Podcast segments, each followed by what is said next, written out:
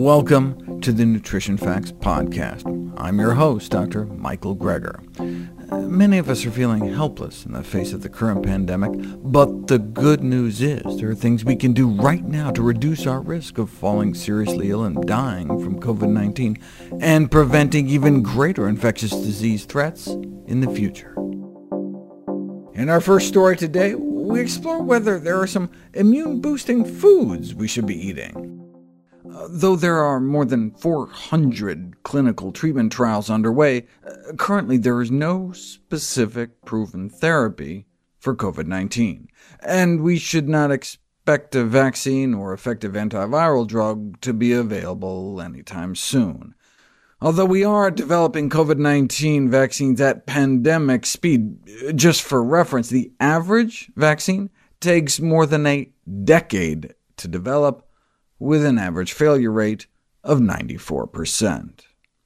Many have asked me for advice on what they can eat to help bolster their immune system, and there are amazing studies like randomized, double-blind trials showing, for example, that eating broccoli sprouts can reduce viral loads for influenza, decrease virus-induced inflammation, and boost our antiviral natural killer cell activity just from eating some broccoli sprouts. But this isn't the flu. I certainly support general, common-sense advice to stay healthy during the crisis, put forth by trusted authorities such as the American College of Lifestyle Medicine. This includes getting sufficient sleep, 7 to 9 hours, keeping active, reducing stress, staying connected, albeit remotely, to friends and family, and eating healthfully, a diet centered around whole plant foods. The World Health Organization agrees fruits, vegetables, legumes like beans, split peas, chickpeas, and lentils, nuts, and whole grains, cutting down on sugars, cutting down on meat, dairy, and junk, and cutting down on salt. Optimal nutritional status for a well-functioning immune system is an important factor to protect against viral infections.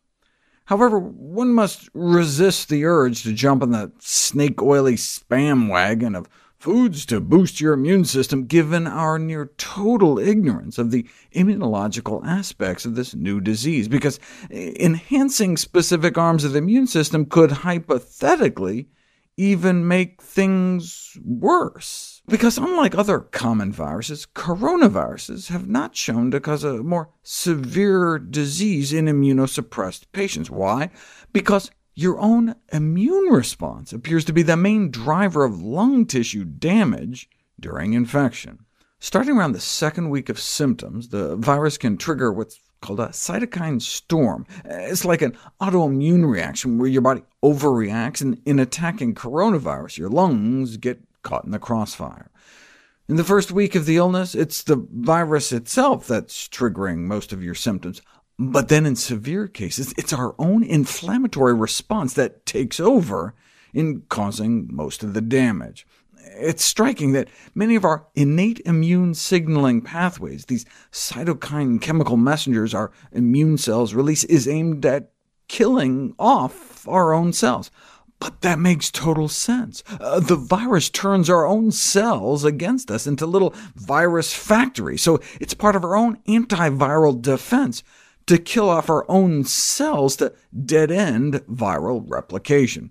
Viruses can't replicate in dead cells, so cell suicide is like a way to create fire breaks. But in burning down the village in order to save it, we may not survive the process. This has led some to consider immunosuppression as a treatment for severe COVID-19, but of course immunosuppression for hyperinflammation in COVID-19 might be a double-edged sword. So when you see broccoli sprouts can whip up natural killer cell activity within 2 days, is that a good thing or a bad thing for something like COVID-19? I mean, it was good for seasonal flu, but who knows with this new coronavirus?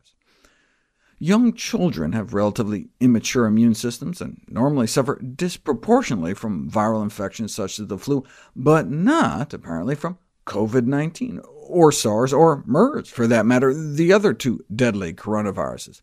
It's interesting. One theory as to why children seem protected suggests that greater pre-existing exposure to common cold coronaviruses offer kids some cross-protection against the new virus. But ironically, a competing theory suggests it's their lack of exposure to similar viruses that's safeguarding them.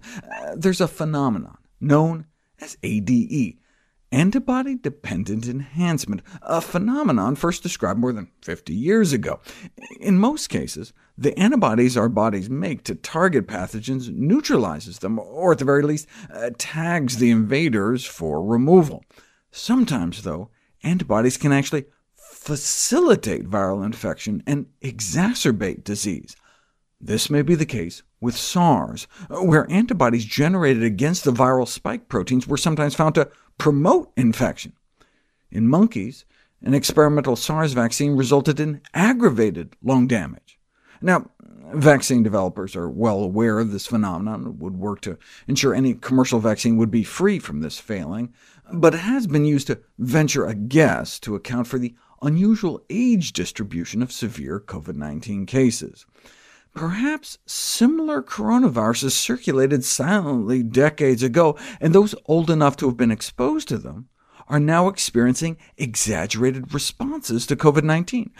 But young people never saw them, so they don't get the overreaction. I'm not suggesting this speculation is true. I just use it to illustrate the complexity of our immune interactions. Viruses attack, we counterattack, and then viruses sometimes evolve to use our own counterattack in their favor.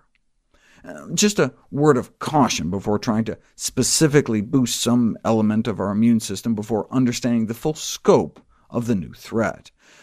Given the uncertainties, the best strategy is to not get infected in the first place, especially not until effective treatments and a functioning healthcare system are available.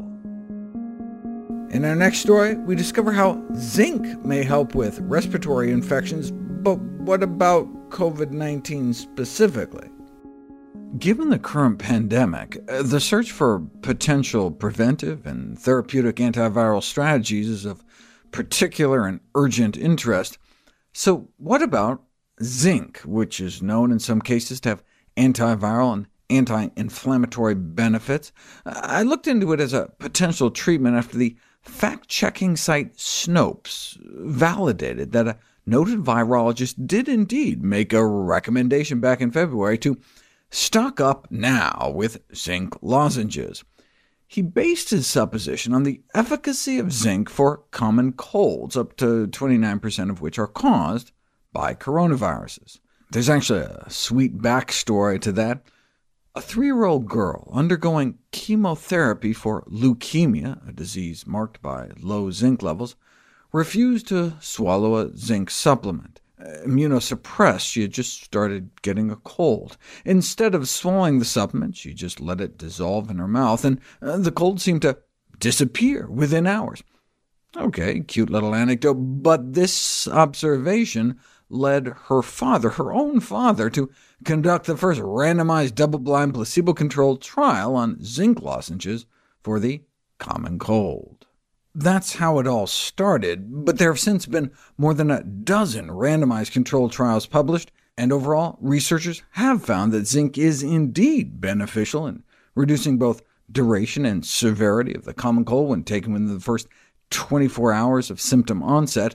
Zinc lozenges appear to shorten colds by about 3 days, with significant reductions in nasal discharge, and congestion, and hoarseness, and cough.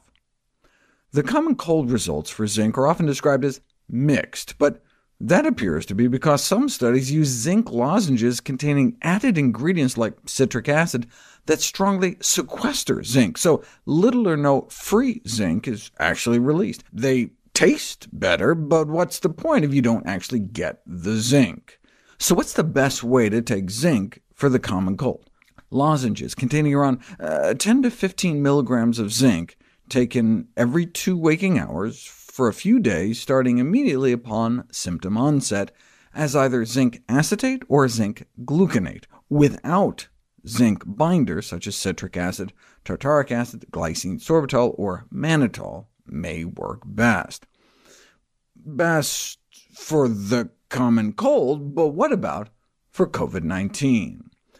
There are a number of purported mechanisms for the potential protection afforded by zinc. The first is that it interferes with the attachment of rhinoviruses, the most common cause of the common cold, to our cells. This presumably wouldn't help us in the case of COVID-19, since our new coronavirus utilizes a different docking receptor.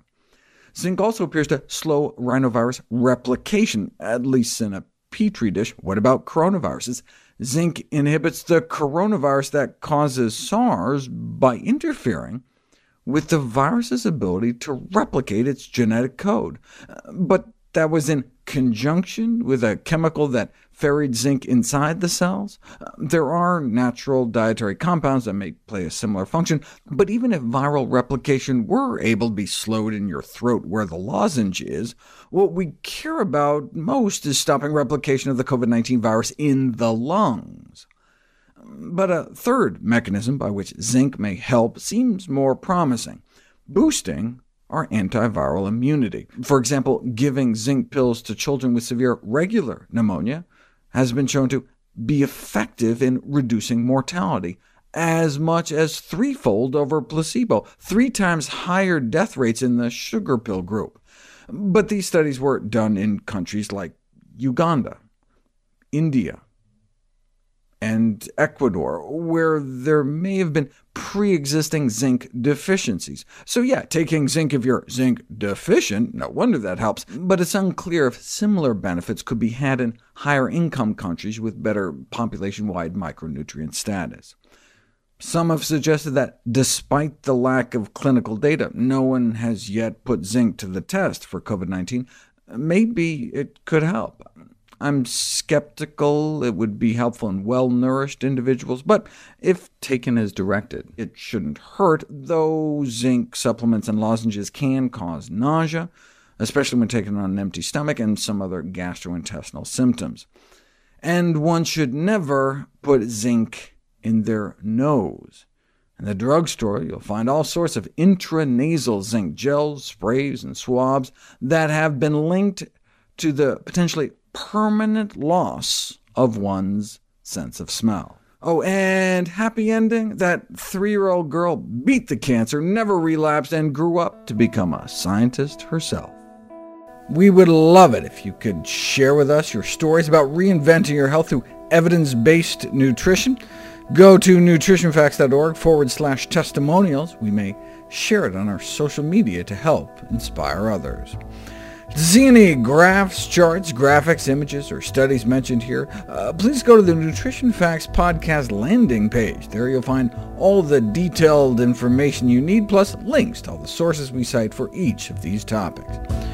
For a vital, timely text on the pathogens that cause pandemics, you can order the ebook, audiobook, or actual book of my latest book, How to Survive a Pandemic. For recipes, check out my How Not to Die cookbook, and if that's not enough, my How Not to Diet cookbook will be out this December for everyone on your gift list, and all proceeds I receive from the sale of all my books goes to charity. NutritionFacts.org is a nonprofit, science-based public service where you can sign up for free daily updates and the latest in nutrition research via bite-sized videos and articles. Everything on the website is free. There's no ads, no corporate sponsorship. It's strictly non-commercial. I'm not selling anything.